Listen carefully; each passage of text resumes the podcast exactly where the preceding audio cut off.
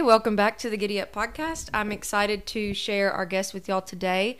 Rachel Fuller, uh, she is inspiring, dedicating her life work to helping others enjoy their lives and reach goals by reworking limiting beliefs and clearing emotional blocks. There's a lot to unpack there. Uh, the best part, she's been through it herself. She has personal experiences with anxiety and overcoming that. Uh, Rachel, thank you so much for being here. I'm so excited to talk to you. Of course. Thank you so much for having me. Um, I wanted to. I always start out with like kind of how we know each other, um, and I think that we just we have mutual friends. Cause, and then that's where I led to. Are you from Columbia? No, I felt like you're from Alabama. I am. I'm from North Alabama, but I moved to Columbia, I guess, in 2015, 2016. But I think we met too through like working through the church. Yeah, yeah. We met through the church, and then I then like we just connected. Had a small group Yeah. that only lasted for two meetups, I think. Yes, because that's when COVID. Yeah. That I COVID rem- yeah, and- yeah. I remember that because we, But we were going strong for we were those going two strong weeks. two weeks. we were hitting it hard. Um, so you were from North Alabama. So how did you land here? So whenever I did the world race with Kendra, we Well, did y'all know each other in college? No, not at all. We went Okay. to training camp, and I was like, "You're my person. You're my new best friend. We're gonna do this together, and only will I survive alongside of you. We you." do this together. Yeah, and it was she was like a taste of home to be because she goes to Florence a lot too Mm-hmm. because she had family that was there, and so we knew a lot of the same places, and we just had a lot in common. How did y'all get to this? Um, that was on down, but the Amazing Race thing. It's not Amazing Race. What is it called? The World Race. The World Race, Mhm. and it's similar to the Amazing Race. And how did y'all even like? You were in college. Yes, we were both in college. We both were taking a break from college to do it. Um, I was like, had a, I don't know, like an, a spiritual awakening moment, I guess, in my life where I was like, I don't know if I want things to play out the way they're playing out currently in my life. And so I was like, I've got to do something drastically different. And I had recently discovered that I liked being outside and camping. I wouldn't say that's true anymore necessarily, but at the time I was like, I really thrive in being outside mm-hmm. and all of that. And I really thrive on helping people. And I had done mission work growing up. And so I had, I think I just, oh, actually, no, I ran into two people who had were headed out for the world race. Oh, okay. And it was like within a short time. And at that point, there weren't that many people doing it.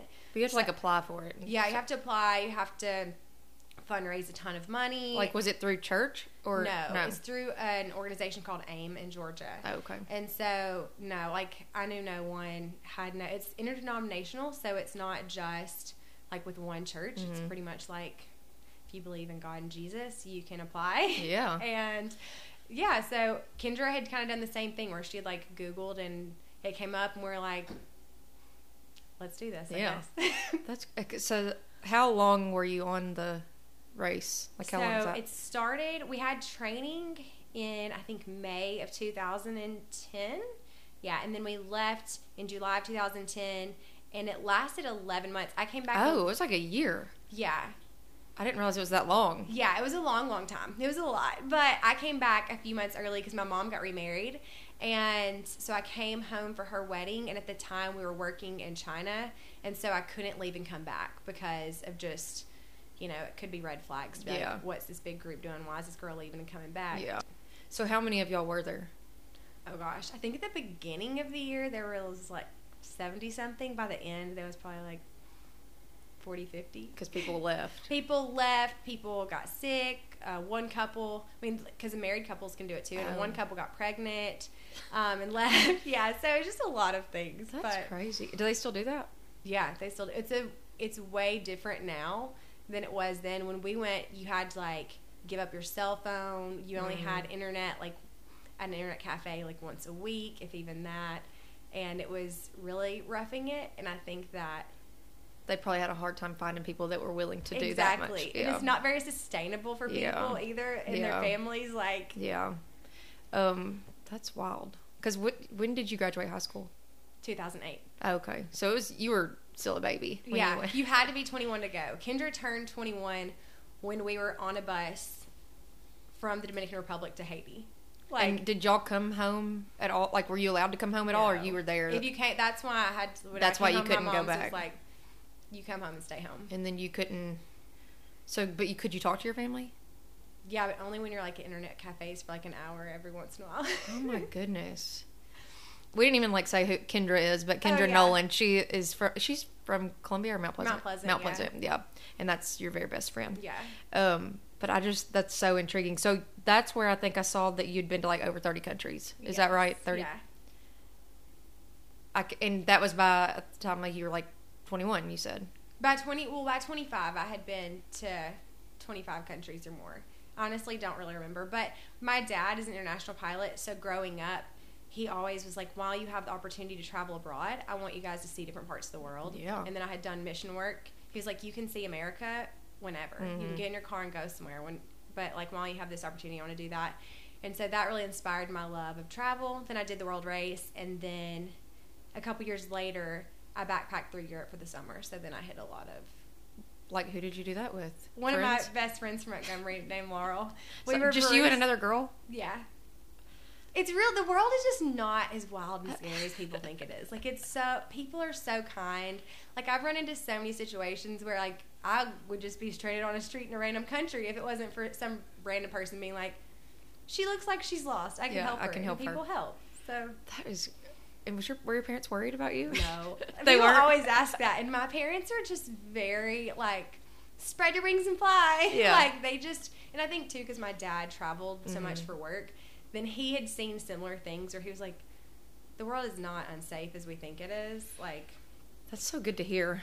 It's know? really not. The world is so much safer. because I've not been anywhere. There's so anywhere. much more kind people than you would ever believe. Like I just, it's honestly unbelievable. Everywhere I've went, I've run into people who were willing to help out and just be like, even directions. The only place I've ever not had a lot of help from people is France. Well, and then like you're all these places, and what, do you speak any other languages? no, So you just had to, and you didn't have a uh, phone for some of those Yeah. places, so you couldn't like even like translate. yeah. When we were on the world race, we usually worked with, we usually had like a translator that we worked with a lot. So But were you like, was it like a show? Like y'all were like, It wasn't a show. No, you blogged, so we had to blog, and that was a part of like the requirements, is, and that's part of like sharing our testimonies for people back home, and also part of like sharing the stories of the people there. So sometimes we'd like write blogs and like if you feel like called to help this group, then you Mhm. can. So it also help fundraise for local churches or local outreaches. And things oh, like that. okay, okay.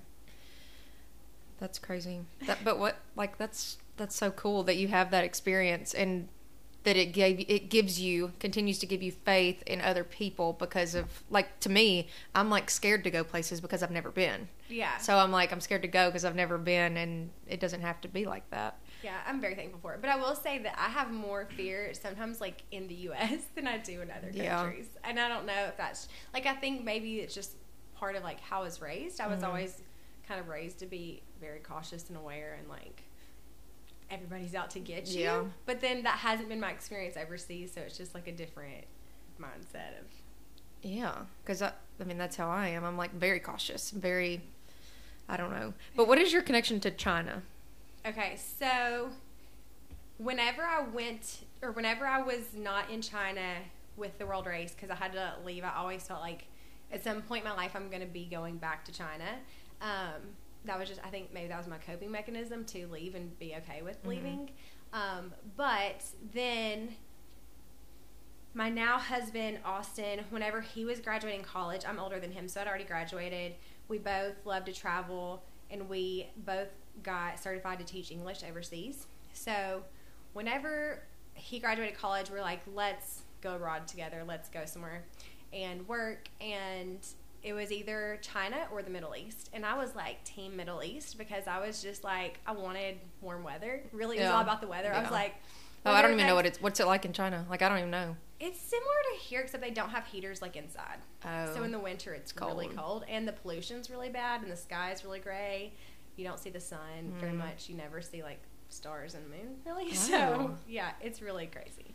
But um, he and I had talked, and he was like, "Rachel, you will not survive the Middle East. Like you are not a rule follower. Like you are Mm. not, especially when it comes to being like." You're a female, like walk behind me, or you know that kind Yeah. of situation. Yeah. That's not really my vibe. Yeah. So he was like, no. And his brother and sister in law had lived in China. So we went to China somewhat together. I actually went before him because my contract started before him, and we were like five hours apart. So we were in different cities. So I went by myself. but we knew with what we were doing and like we wanted to go somewhere somewhat together, but we knew with what we were doing, we wouldn't be focused if we like went to the same city. Yeah. Like, oh, I love you, I Yeah, love you yeah. too, and like you know, it's your only comfort. So we would have really Mhm. like probably clung too close and not like helped Experience other it, people yeah. and fully experienced it. So we went to different cities, but I lived in China for a year and worked there, and that was an experience. I mean, there are things that I loved about it, but things that were very difficult. I just can't even. I can't imagine. Like, and so when you did that, you you worked through somewhere, and so that's how you like had a living, a place to live and stuff, like that. You felt safe. yes. See, I'm all about safety. I'm like, Yeah. were you safe? I will say I'm not. I feel like people think I'm super brave, and I'm not. I'm just the type of person who like rips the band-aid off, and I'm like, I know it hurts, and I'm scared, like terrified. I cried the whole way to China, literally the entire flight, which is like and you signed yourself hours. up for it. You're like, I, did, this. Yeah. But I cried the whole way, like, what was I thinking? Well, because Oh you're going there knowing you're going to be by yourself. I mean, he was going to be there five hours away, so you're going to be by yourself. And he, in my first month, I was like completely by myself because he was still in the United States. Um, but I was just like, what have I done? But anyways, I went. But the way that I went is I got certified to teach English, and then I just applied to different jobs and did like online interviews. Got offered some jobs. I took a job that was closest to the city that we knew he was going to be working with because he actually went through an organization that his brother had been through. So he like knew people. Yeah. He actually went to a city where he had friends. Yeah. Which is not my What a luxury, yeah. I know it was such a luxury. When I would go visit, I was like, "It's so nice here. Look at all you friends. All Yeah, your you know friends and people. Community. Yeah. But um, yeah. So I went, and I think I might I shared some of this on my Instagram stories. But when I went, I talked to a female the whole time, and she was supposed to like pick me up from the airport. And then once I got there, I got there in the middle of the night, so exhausted because, like I said, I cried Mhm. the whole way, and it's like 20 hours of flights or something. And I arrive, and two men are there to pick me up, and it's like midnight or one o'clock in the morning there, and I was like, what the heck? I remember that I used the airport's Wi-Fi. And I like sent my dad a picture as though my dad was like Liam Neeson or something. Yeah, if I like was he's gonna be able taken. to- yeah. Yeah, I was like, here's the tag on this car. It's two men that are actually picking me up. So like, wish me luck and say a prayer. and I like sent it and left because then they told us that we are gonna have to spend the night in that city. And it's actually the now infamous Wuhan. That's the Mm. city I flew into and where. I had to spend the night, and I was like, if these men think I'm spending the night in their hotel room, they have got another thing coming because, You're like, by I- yourself. I'm yeah, like, I was so. I mean, I was really scared at that point, but I also knew that I would like stand up for myself. I would like. You were how old? Like, I was like 25 at this point, but I mean, I would. I don't know. I feel like I could have taken them. I'm not a fighter and I'm not very strong, but I have a. but like, did they like- speak English? Yes, one of them did. Oh, okay. Yeah, he and so like, they got me my own hotel room. It wasn't even an issue, but. That's just where your mind went when you saw them picking you up. You're like, no, this is not. This is not what I signed up for. Whereas like Lucy or whoever I was talking to on the phone the whole time, the girl that told me she was going to come meet me. I mean, because they told me up until the point that like she was picking me up, and then I was like, this is not her. that I see. I would have been anxious about meeting Lucy, much less two men. Yeah. I'd have been like, no. No, I was like, Lucy's already given me a job. She seems to really like me. It'll be fine. But and it was fine. It was really fun. But you stayed there for a year. Yes. Okay. And Austin was five hours away. And then did y'all y'all got closer together, or he stayed like He stayed there, but we'd visit. Like Okay. we would, yeah. And Yeah, then y'all then y'all came back here. Wa- then I came back here. He stayed in China for like six more months. He actually had another contract, and so he was going back for another year. But then my mom got breast cancer, and I got super sick around like in the midst of all of that. Mhm. And so then he, of course, is like. He knew he had to get his Yeah, butt come back, home. yeah. That was 2015, 2016. And when I came back from China, I moved to Tennessee. Oh, That's okay. when I first moved to Tennessee. Okay. And your but your family's still in Alabama, and is his family from Alabama too, or how do you know him? So we met. I worked at a coffee shop at his college, Oh, okay. and so we met at a coffee shop. Sweet. Yeah. Sweet. um, so all of that led you to like where you're at now, and then you were working for the church, and then after that you started. That's like when COVID all started. or was it? No, It was a little bit before that. And then you started uh, embrace this place with the the coffee and all of that, and then I guess walk us through that. So is that what came first? I'm trying to think. So it all actually started when I was in the world race, and it's really crazy. I didn't think about it, but or I didn't think about it until I was actually in China. So in 2010, I have like a prayer journal from when I was on the world race, and I was just like, literally in the middle of Africa, like nothing. Like, God, what am I doing with my life? What am I supposed to be doing with my life? So lost, and because I was honestly, part of me thought like, there's no way I'm going to survive the world race. I'm definitely going to die during this. Like, I don't know why I thought that. I just didn't think past the world race. My mind was just like, this is it. Probably to die. Like, there's no way I'm coming back. Because I did know it was dangerous. You know, I Mhm. knew there were things that could happen.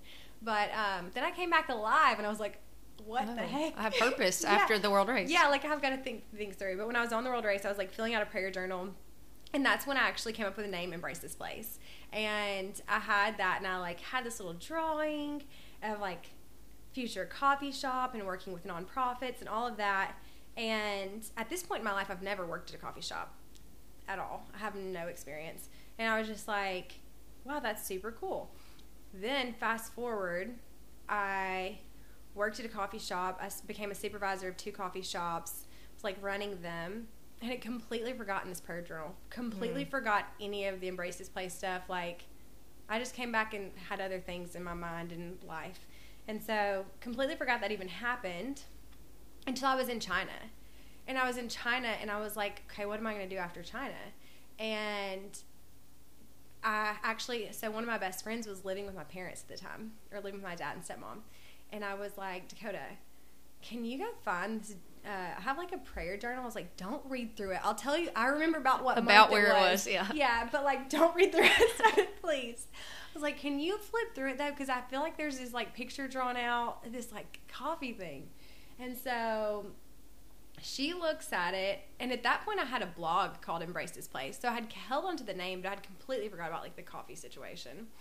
And um, she like sends me a picture of my journal entry, and I was like, I'm gonna do it. So when I came home from China, I was gonna do a coffee shop, and then you know you come home, and I, there was just a lot of readjusting for me and just processing, and also you come back to Tennessee after being gone for so long, it felt Mhm. like, and there's coffee shops everywhere.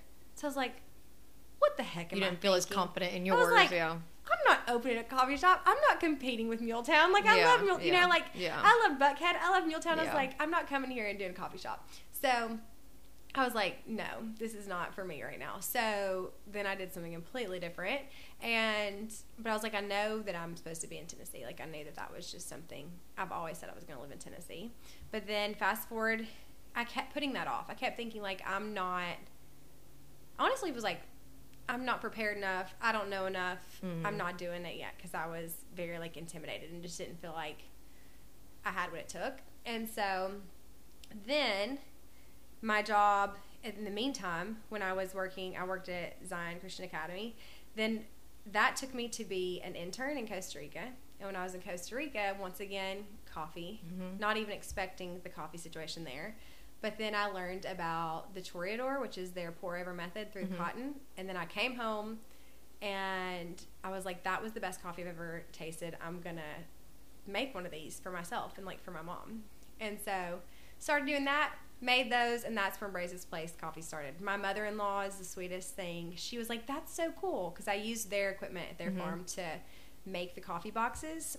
And she was like, you should sell these. She has uh, an event Mhm. it's called like the Back 40 Barn Picking. And so she has an event where people come and it's a vendor event. And she was like, make them and see if people will buy them. Like you can sell coffee and then you can see if people will buy them. And then I think maybe the second show we did like sold out. And it was just like, oh, There's something here. yeah, there's something here. And so that's how all of the coffee stuff evolved. And it was kind of like, it's definitely And do you still do like vendor things like I don't do many vendor events, honestly, because they take a lot of time Yeah. and like it's very niche. Like the coffee boxes are very niche. But right now I have them for sale. So my mother in law has the Back 40 store that she opens in Alabama. It's in, like outside of Decatur, Alabama. And then there's uh, Yoga Mutt's Movement Lounge in East Nashville. They sell my coffee boxes. Needle and Grain, of course, in Columbia. Mm-hmm. They sell my coffee boxes. And then the Edgehill Mercantile, which is on 12th Avenue in Nashville, they sell my coffee boxes. So you're like everywhere. Like I mean, you're I mean, spread I'm out, not everywhere, but you're spread but out. Like it's they're good. available for people to buy Yeah. for sure. And it's so I don't spend as much of my time trying to sell them as I Mhm. do making them and like keeping them stocked, Stocked. and stuff. Yeah. yeah.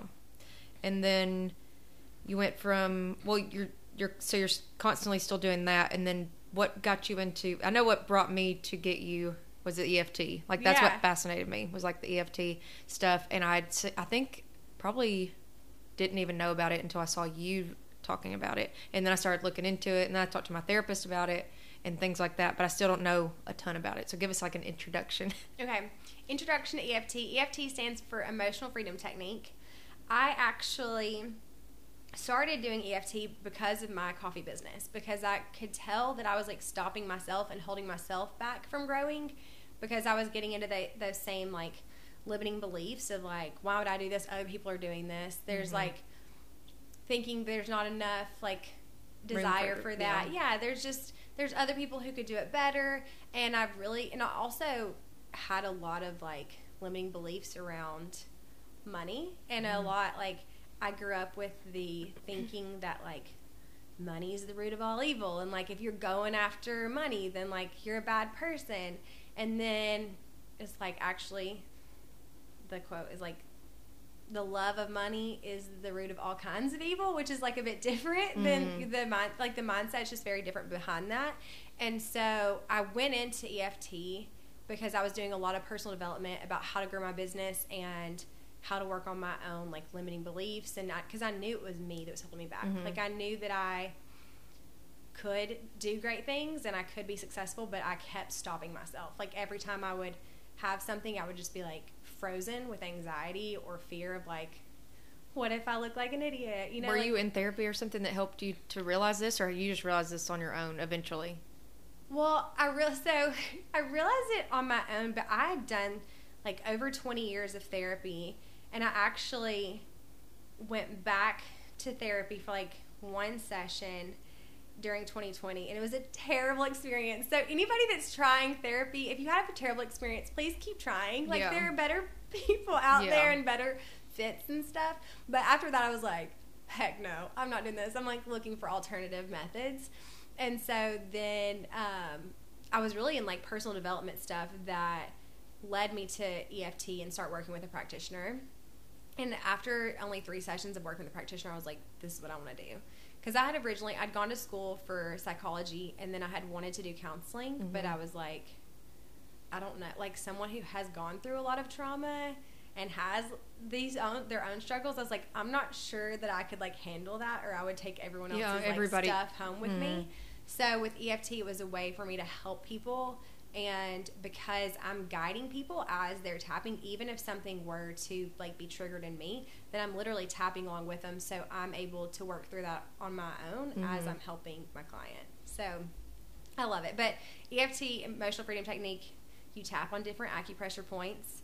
The science behind it, which is newer that people are actually having research on it. Before it was very woo woo, Mhm. which I'm okay with woo woo. Like I'm good with that. Like I have Well, like I was, whenever I brought it up to my therapist, I was like, "What I'm about to ask you is, you know, like, Yeah, because I was like, weird. yeah, and and she was like, "I'm so glad you asked me because I've been thinking about it." And then she was like, "But I was afraid to talk to you about it." And so we were both afraid to talk. I don't know. It's just yeah, because it's very like non-traditional. yeah, Which I'm the type of person who I feel like I've tried a lot of different things, so I'm open to the Yeah. non-traditional because I'm like whatever works. Like I trust it. Like so I started doing EFT. It was so good, but the way EFT works is when our brain, it's like neural pathways where we think a thought and it goes straight to an emotion. And our brain goes into this like fight or flight or freeze, all these different responses our body's giving us based on this thought. And what we're doing with EFT is when you're tapping on the acupressure points, it's calming your nervous system. So your body, when you have like a mental thought that's leading you to anxiety, and then your body's getting another signal from the tapping that like, no, it's calm and it's safe, which is what tapping does. Your body will choose to listen to the physical rather than the mental. Like it will override, if that makes sense. Mhm. Because if your body is feeling physical comfort, then it overrides the mental discomfort. So by doing that, like where you would, if you think of like a bridge, it pretty much like breaks down that bridge between the thought and the anxiety and creates a disturbance there by being like, wait, no, but I am safe. And then it can lead it to people having more calm. So it's a but it's a practice that you should do like daily or is it like a tool that you should use when you're feeling or is it both?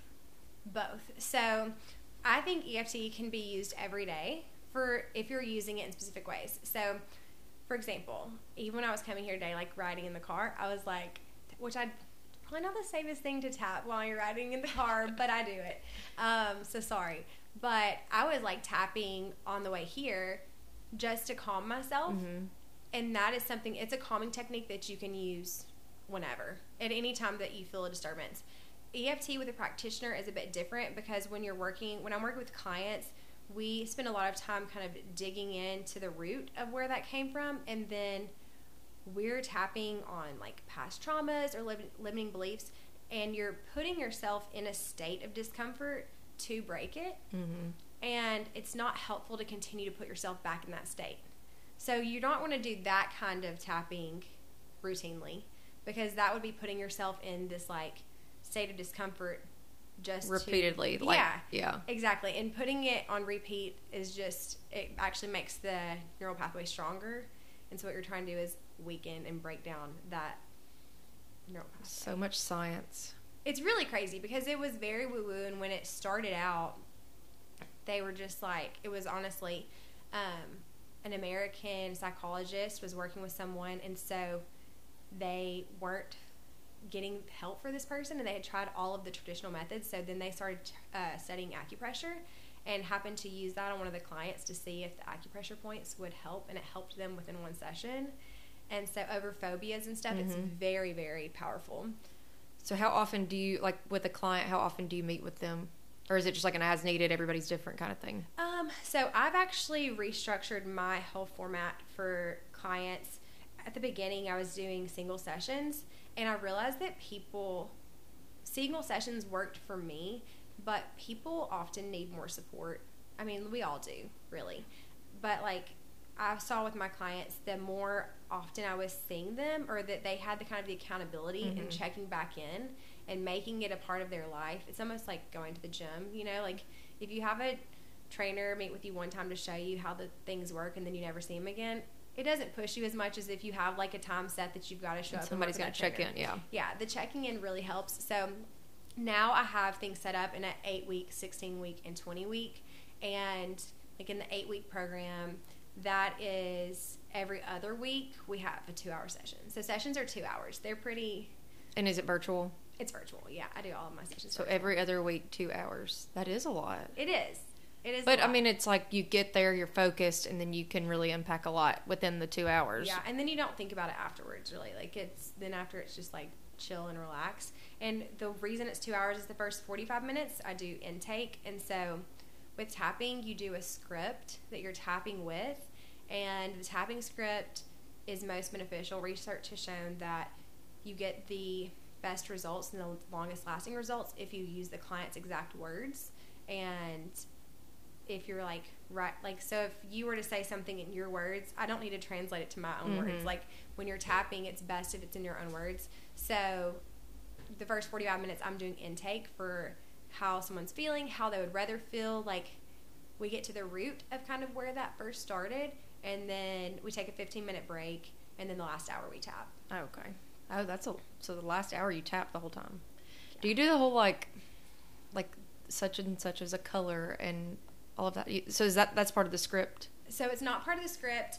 What I usually do is we'll tap on a script, and before we start, we will check in on like what the discomfort level is based yeah, on the number and then Yep, and then we do tapping, and then based on how much lower that number is, it kind of depends on whether I will go back into the script or whether I'll be like, okay, how do you know that that's in your body, and then you describe as far as a feeling or you know a color, texture. yeah. Have you had that. people like um, that were on medicines or anything that have like gone gotten away from medication? So I never, I'm not a medical expert. I'm Mhm. not a doctor. I am not licensed to give anyone any medical advice ever.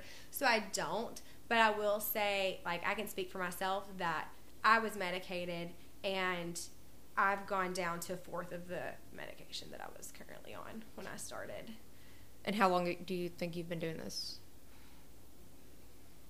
Well over a year. Oh, okay. Yes, yeah. And I will say that when I first started, I was like, I feel so great, and so I went cold turkey off medication, and that is not a not smart good, idea. yeah. Yeah. Yeah. like that's.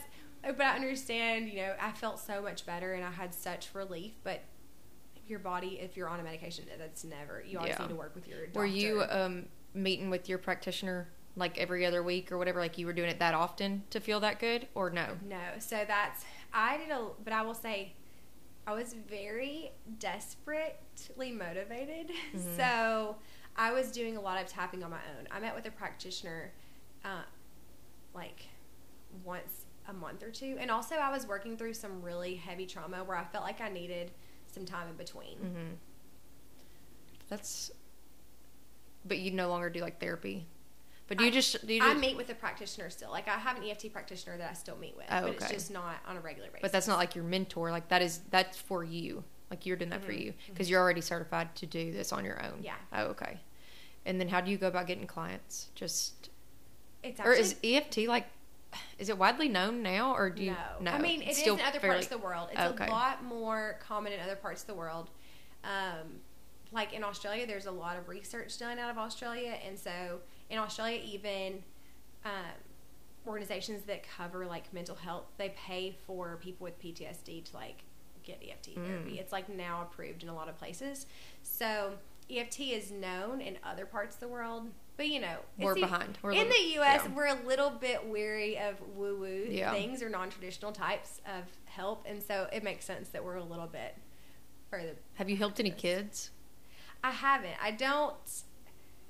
I don't aim to work with children. I love children so much, and I will say there's like little books for kids. Like I've Mhm. given to my friends, like their children, like little Yeah. books that are just very simple because you. It's really you want to simplify that, and I also think that children's minds are still being made up. So just tapping in general, I think, can be good. Just like calm their emotions. Like But- I don't understand enough of it. You know, like I haven't done enough research and all Mhm. of that. So, but I do like know if I do feel anxious or something, I have like tapped before, like on certain points, and Yeah. it does.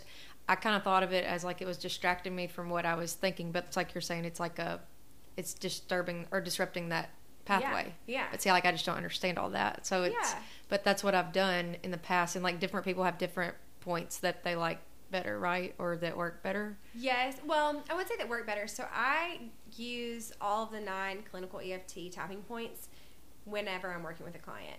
There are certain times it's very interesting to me, even when I do like my discovery calls, which is like the th- the free call that I do with people and show them how to tap on their own.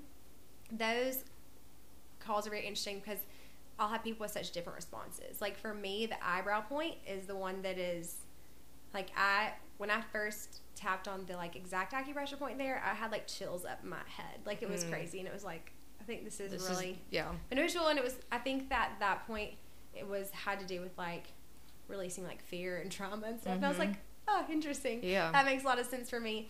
Um, but it's always different. When I talk to different clients, they have different responses to different points. But I still always go all the way through the all the points whenever. And how how long is a discovery call? They're thirty minutes. Thirty minutes. Yeah.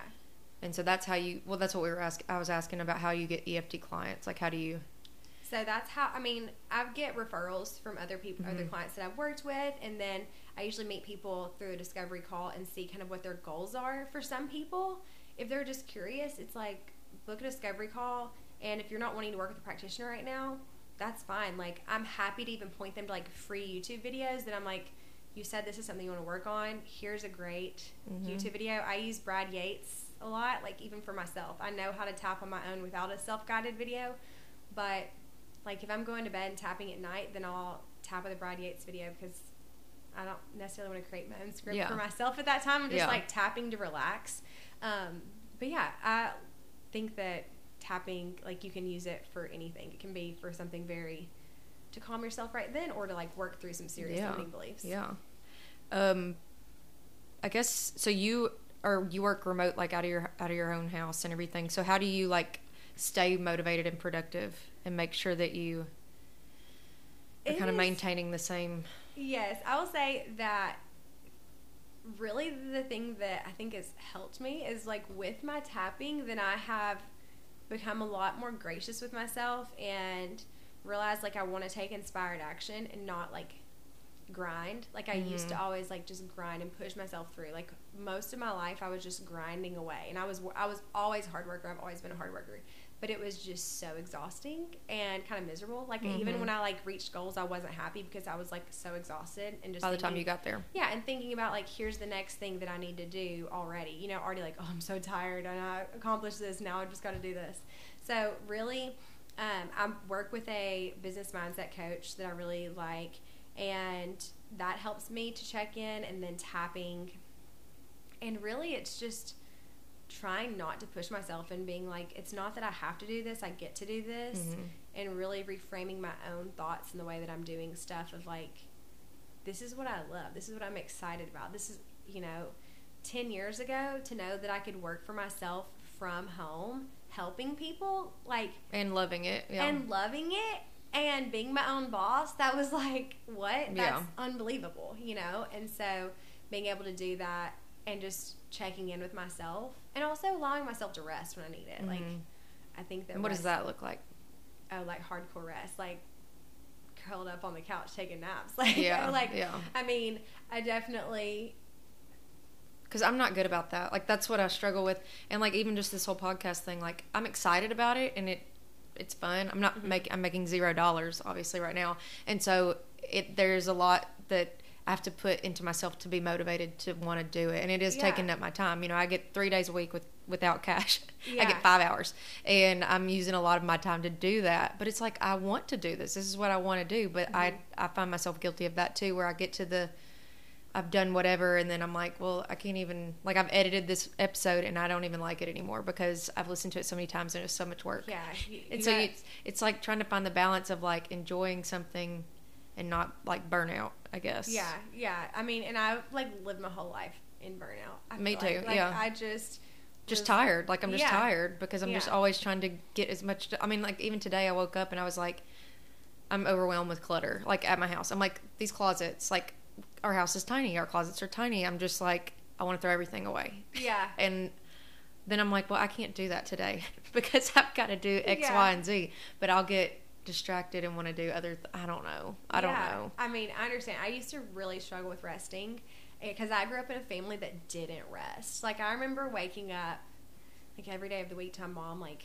banging pot and pan, pots and Mhm. pans like four in the morning, like waking up to do the dishes, and I'm just like, why? Yeah. Why are you doing this? Why is this this way? And it wasn't actually until Kendra and I became friends, which is such a weird thing. She may be like, Rachel, why are you sharing this story? But like, Kendra would like lay in the bed and watch Netflix in the bed on her laptop. And this was when we were in our 20s, but I was like, wait, what? Like in my life, I had never laid in the bed. Like my family, Like I you just slept there. you it's like I'm not gonna go. and you are up. When you wake, when your eyes open, you hop right out of the bed and you get moving. Like my family had just never laid around. And when I met Kendra, and like you know, Kendra, she is like a hustler. Like she Yes. works so hard. But like I remember when I, like she opened my eyes to the world of like laying down. She'd be like, "I can put my makeup on in bed. Why not?" And I was like, "That's so smart. Like Yeah. you can relax a little bit." And so she opened my eyes like resting and i think it wasn't until i was like later in my 20s where i ever even slept well like i just did i was always on the go and then even i think i don't know probably last year i really got into a rhythm i made myself get into the rhythm that like rachel if you're gonna want to wake up early and go to bed late then you're gonna take a nap every day and i Mm. have like a really good eye mask and i know most people say they can't nap no, I love to nap. I was like, I understand that people. But why can't. is there like shame in napping? There should like be where I'm no like, shame. I don't want everybody to know that I nap, you know, but I Yeah. do. Like even Cash has outgrown naps. He doesn't nap, but I still will take a nap. I'll just turn something on and I'm like, you're doing this and I'm going to sleep for Yeah. 45 I think naps are amazing, especially like for a mom. you have to be on it so much The of the whole day. day, yeah. You need to take a break. Like, and if you can break your day up into two parts, it just makes it so much better. Mhm. Even if I don't fall asleep, to have like 20, 30 minutes where I have on my eye mask and like some soothing music and I'm laying down and I get back, I'm like, okay, I'm ready for the when that's a day. discipline too it, just to be intentional about putting on the eye mask and doing the music Yeah. and not like sitting on your phone or like sitting down to watch something Yeah, or and I have to create rhythms like that for myself because my body, like when people say they can't take a nap, it's because they haven't created a rhythm. Because I get it. Like if I just were to up one day and be like, I'm gonna take a nap now and went and lay down, my body would be like, Heck no, you're not. Mhm. Like it would just go through a list of all things I need to do. But I use like the Headspace app, and then I use like the ThinkUp app, which are just apps that have like guided meditations or something where I'm having to somewhat engage my mind, but it's purposeful to like make me fall asleep or Mhm. relax, and then that helps me to actually. and do you like set an alarm so you don't oversleep or you just like let yourself I set an alarm usually. I mean, there'll be some days where I'll be like, no, I'm not setting an alarm. Like, whatever happens here Yeah. happens. But I usually don't, even if I did that, I usually don't sleep more than an hour. yeah that's about that's about how much i could sleep but it, it's because i'm i know that he's here Yeah. i've got to get get back up and do something Yeah. Whenever I watch Kendra's Kids, I absolutely love it because they've, like, Oaks has always known, I hope it's okay, I said his name, sure it's fine. Um, but Oaks won't nap for other people. He will always nap for me because my whole life, anytime he stayed with me, and he, knows, like, he calls me Tita, and I'm like, he knows that if he's with his Tita, his Tita, like, we nap. We like, nap religiously. house, yeah. Yeah. Like, the same as people brush their teeth, that's how we nap. Like, I there's not a time he's ever visited me where we didn't nap. Like wherever we are, a nap is That's gonna happen. Yeah, like Does when he- austin nap he's gotten more into napping. He'll nap sometimes, not as much as me, but he definitely. But do you think some people just need it more than others? Like, I like the way you said like dividing your day up into two parts. Like that. That's a good example. It's like okay, I've made it to halfway, and I'm gonna do the rest of my day. I think. I think some people probably do. I think it probably depends. I think it depends on how late you want to Yeah, stay and up how do you early rest, you and how how well do you rest at night? yeah, and how things- well do you sleep? And then like I'm really big on like women tracking their cycle, and so it's like different parts of your cycle. You have different levels of energy, and if you're in like the sleepy part of your cycle, then you should definitely like because sometimes during the more like energetic part of my cycle, I'd skip out on my naps because Mhm. I'm just like. This taking advantage of this? yeah, I'm like I'm feeling good. I have like really high energy, but then when I'm like my sleepy time, like that's when I'm more like take like a long nap, uh, and I'll allow that space. and how do you myself. stay like so in tune with all of that? I have trackers on my phone. So you just try to keep up with everything. Yeah, I track everything on my phone, and I mean, even scheduling this, which this you may be like Rachel, you're so crazy, but even scheduling this, I, there's like certain times when you're better at communicating and speaking, and I was like, I want to make sure that I schedule that for that part of my cycle. Oh. Like I need to know more about that. Like that's what Yeah. I, I need to like. It's Do better very about track- interesting, and there's times that are better for like where it's more important to rest and it's more important for planning more important for like creating content and it's very interesting like i feel like if more people More in tune with their in body. tune with Mhm. that it would Be like- helpful. yeah women would be much happier in their lives i honestly Well, think because then you can give yourself the grace when you need it and push yourself when you know it's time to like to go. up and go. Yeah. A lot of people question themselves about like, well, maybe I should push myself, or am I being lazy? You know, well, I feel like a lot of women question themselves about whether they're being lazy. That's what I do. Yeah, or whether they actually need the rest. Or am I tired? Yeah. Yeah. And it's hard to be like, when do I do it? But for me, tracking my cycle, I will be like, oh, I'm not lazy. My body just needs more rest at this time. And then other times I'll be like, no, I'm not a mean person, and or no, my husband's not the worst. This yeah. is just this is why I'm hormones. feeling. Yeah. well, and I like I have thyroid issues too, and so like all of my my hormones and my thyroid and everything are just so it would really benefit me to know more about that. Yeah. It I really I started tracking my cycle gosh probably like almost 10 years now Oh, yeah so it's been a learning thing. it's yeah I've learned but it's really I mean there's apps now it's just really not that difficult That's so much easier. Yeah. yeah Um, I guess what is your giddy up? Like, what keeps you going every day? I think my giddy up is definitely helping people like Mhm. I love helping people and I and not just helping people I love to see people feel empowered and feel better and make progress in their lives like one of the things growing up and like doing the world race even i was all I've always wanted to help people. It's always been my goal to help other people. And then whenever I went to Costa Rica, before I went and did an internship there, they had me read this book called Helping Without Hurting. Anyone who cares about like helping people overseas or even in your own cities, that is like the number one read. I think like you must do it. It's like the leader's guide of um, helping without hurting, but it talks about how people like oftentimes especially coming from the united states we think about helping people like giving them something you know Mm-hmm. like giving them something in reality to give someone a tool or teach someone something where they can then use that tool to help themselves and to help their community like that helps them have like more self-worth that helps self-confidence that helps like long-term growth Yeah. and so i love to help people but really i love to like help people help themselves that's i just love to see that because then you step away and they're still like Able to grow. Yeah. Yeah.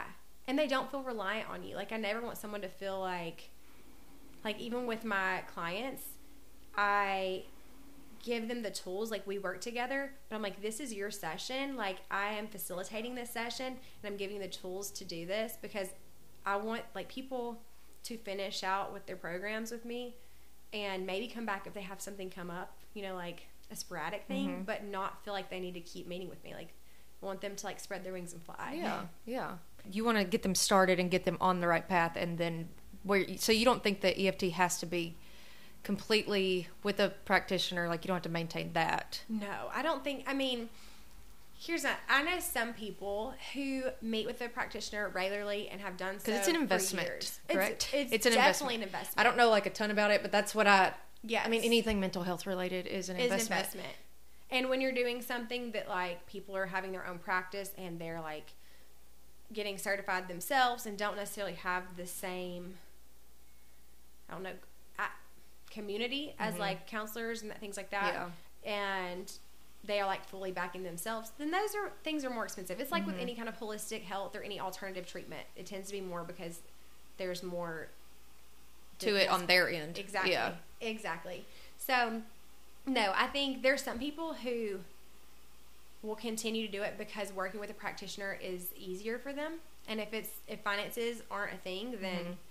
pay for it forever. Like you can definitely do it, but even with me, I don't meet with my practitioner unless something comes up for me Mhm. that's pretty big because she's given me the tools and with me doing my certification and all of my training, I have all the tools to do it on my own. It's Mhm. more so do you want to be guided or if there's something that's heavier. So people that have gone through like traumas, people that ha- even if it's not a lot of times people think that trauma is like some Really huge, bad. Really, really, terrible, really terrible thing. But sometimes the trauma can be the smallest thing that Mhm. we that like we internalized And it you in a held way on that to. was Yeah. very heavy. And I honestly think that like with our age group, a lot of us saw like 9-11 unfold. Mhm. That's trauma. If Mhm. you saw that happen, you have been through a traumatic experience. Mhm. Like that what that changed everyone's world and a lot of us saw it on live TV. Like that is trauma. So a lot of people will be like, "No, but my childhood was so great." And I'm like, "I'm so thankful for you for that, but that doesn't mean you don't have trauma Yeah. and you don't have things that have happened." We've all been through stuff. Yeah, exactly. Yeah. Well, I really I think that's all that I had. Did you have anything else you wanted to share or just I Did I'll- I answer your last question after I started talking? It was like, did- yeah, just like what Okay. is your giddy up and what keeps you going and Yeah. you, you love to help people help themselves. Yeah. And um you have we talked about um your coffee. We talked Yeah. about your EFT and I didn't know if you want to talk about anything else. No, And I'm gonna like I'll tag all your Instagram and all that so people know where to find you and because that's what you would want someone to reach out to you for a discovery call would be step one. Yeah, all of my stuff is through Instagram. Okay. Okay. All right. Well, thank you so much for being here and Thank you for having me. It's been really fun to chat. yes, and I I feel like we've learned so much about so many different things. Thank you. Yeah, thanks. Thank y'all for being here. If you have not subscribed to the show, make sure you do that on the Apple Podcast app and on Spotify. Also, I'd appreciate it if you would leave a written review um, and five stars. Bye.